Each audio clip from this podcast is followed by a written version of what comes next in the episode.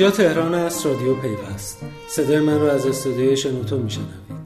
اپیزود سی و دو، وقتی همه خواب بودیم.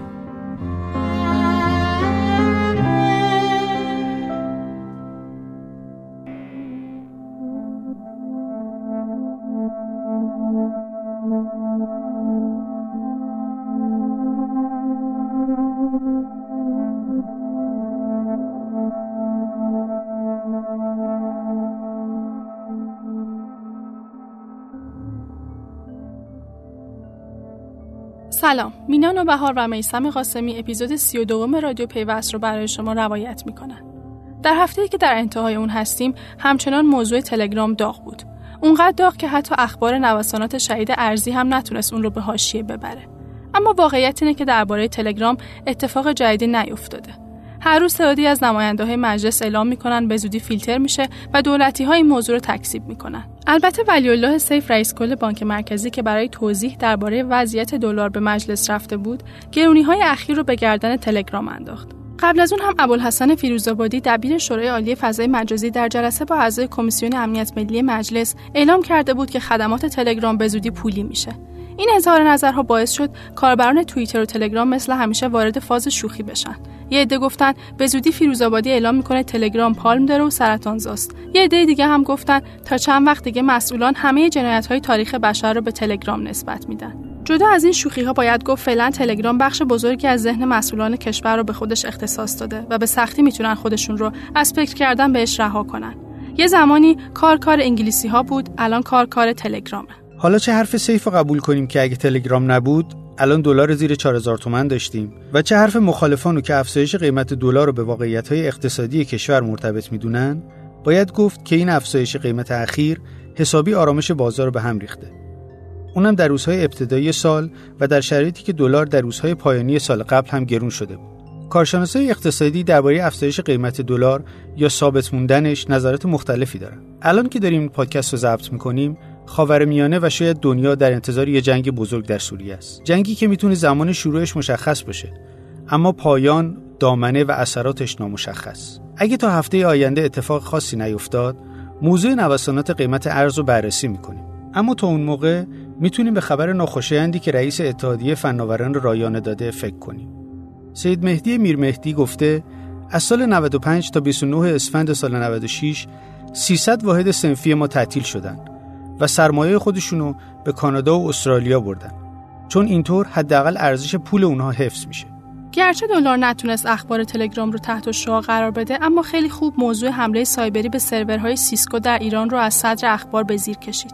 جمعه شب هفته گذشته بود که سرویس بعضی از شرکت‌های اینترنتی قطع شد و برخی از سایت‌ها از دسترس خارج شدن. شاید برای کاربرای معمولی این موضوع چندان عجیب نبود. اونا به سرعت اینترنت موبایلشون رو به کار انداختن و به تلگرام بازی ادامه دادن.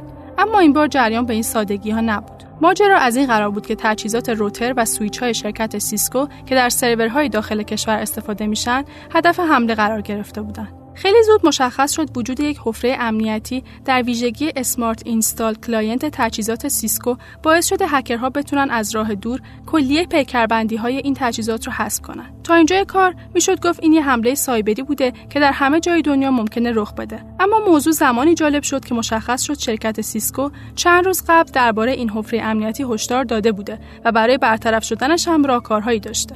در این شرایط سایت مرکز ماهر که باید راهکارهای لازم رو به سرعت اطلاع رسانی میکرد هم از دسترس خارج شد تا همه چیز پیچیده‌تر بشه. گرچه موضوع تا حدود ساعت دوازده همون شب تقریباً حل شد، اما این سوال پیش اومد که چرا کسی به هشدار سیسکو توجه نکرده بود؟ آیا مرکز ماهر از این هشدار مطلع بوده؟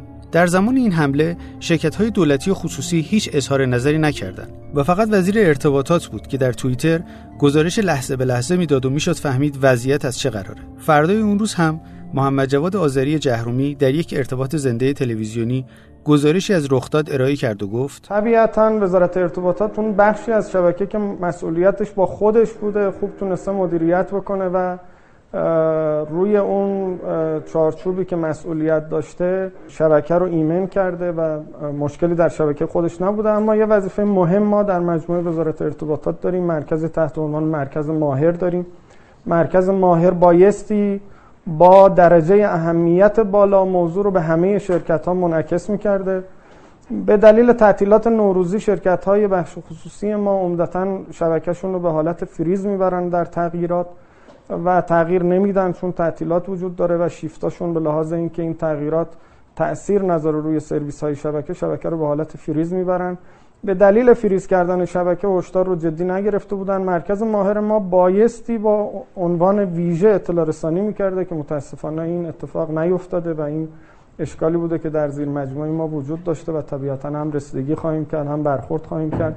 اما بخش اعظم شبکه ما، به خصوص هسته شبکه ملی اطلاعات و اپراتورهای بزرگ ما، دیشب مشکلی نداشتن و خدمات دهی به مردم رو به صورت معمولی ارائه می‌کردن. به نظر میرسه تعطیلات طولانی نوروز اثرش رو گذاشت. شاید متوجه شده باشیم وقتی ما در حال استراحت و تفریح و سفر هستیم و کل کشور هجده روز تعطیله، دنیا تعطیل نیست.